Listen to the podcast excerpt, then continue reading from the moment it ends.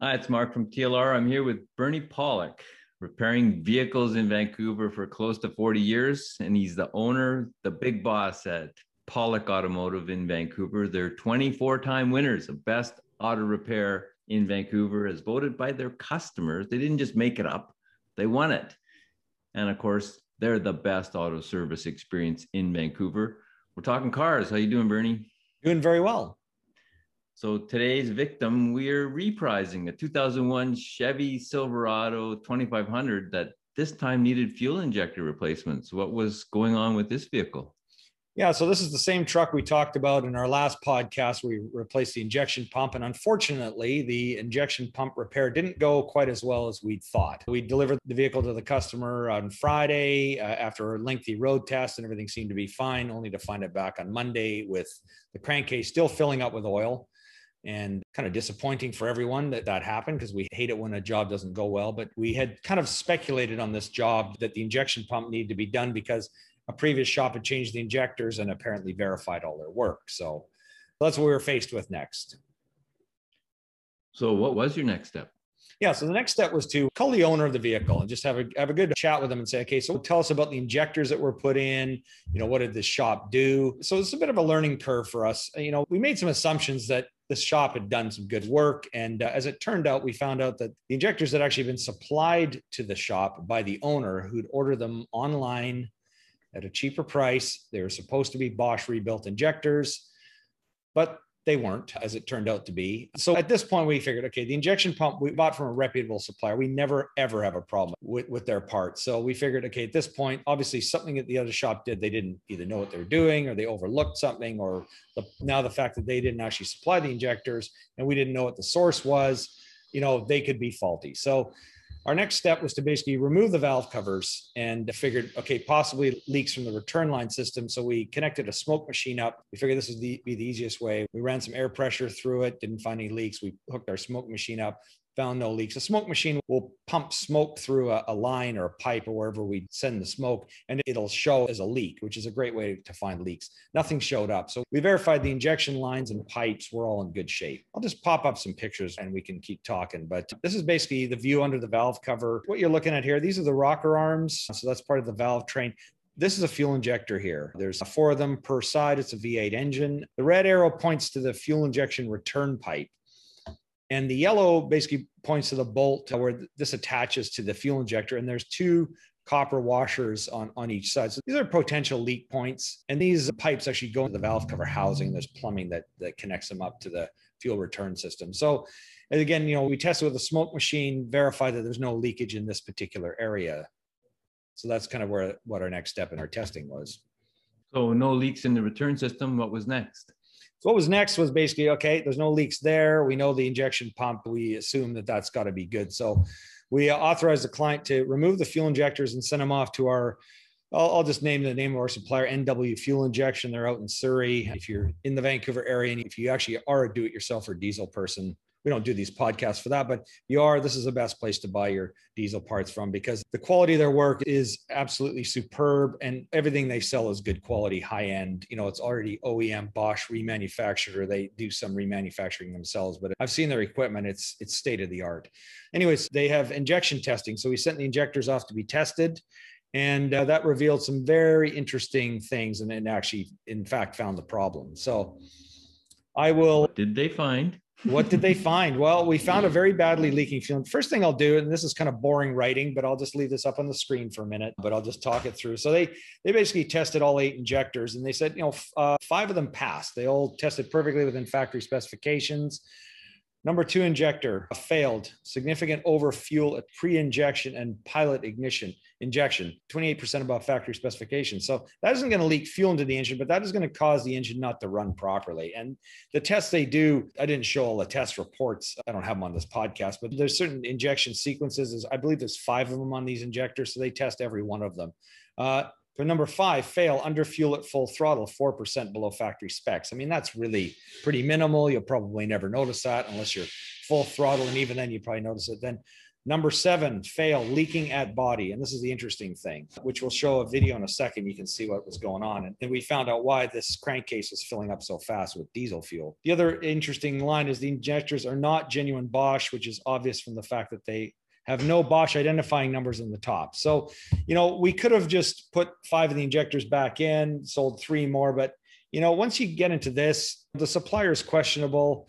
How long are these injectors going to last? There's three already failed and they're brand new, theoretically brand new. So we're going to get into the video, which is the fun part. And uh, if you watch this video, if you look around this area here where I'm running my mouse, you'll see everything is dry. You'll notice fuel starts to pool up and then it eventually starts spraying out in rather large quantities. It's a 20 second video, so just kind of watch carefully. I'll play it a couple times.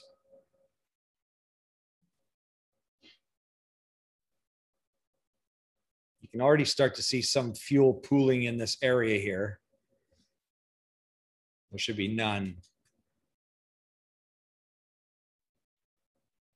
Now there's a huge droplet there. And now you can see it just spraying out all over the place. I'll just play that last few seconds of the video because this is the interesting part.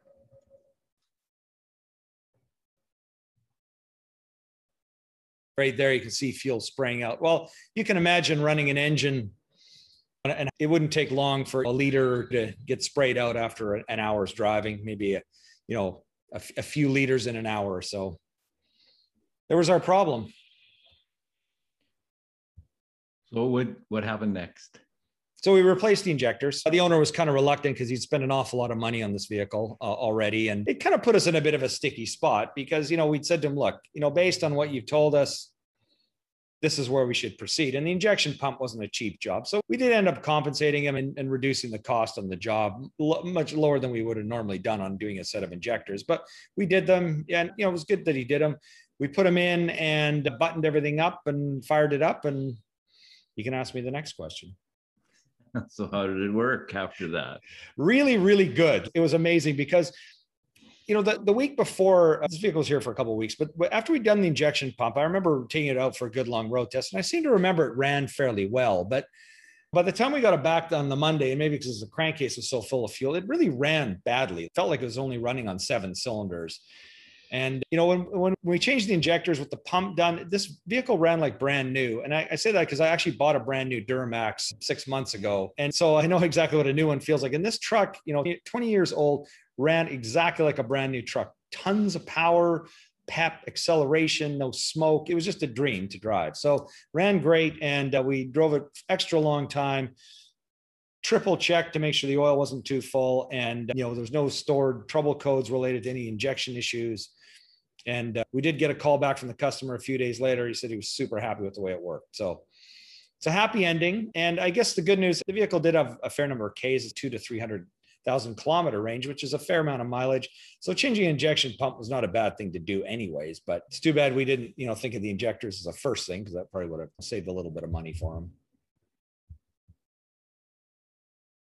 There still was a leak in the injection pump you saw there was, there was a leak in the injection pump which we could see but it wasn't really major compared to this injector. injector. and who knows? I mean given time maybe over a period of a, a, couple of months maybe it would have started to fill the crankcase up. So there was a leak but certainly not to the severity of, of the injectors. So what have we learned? Don't use cheap parts. Use good stuff and use a place that knows what they're doing frankly yeah. is going to question you on it. But also, this is really important to keep a log of what actually has happened. What have you done? Don't try and hide anything from yeah. your service guys.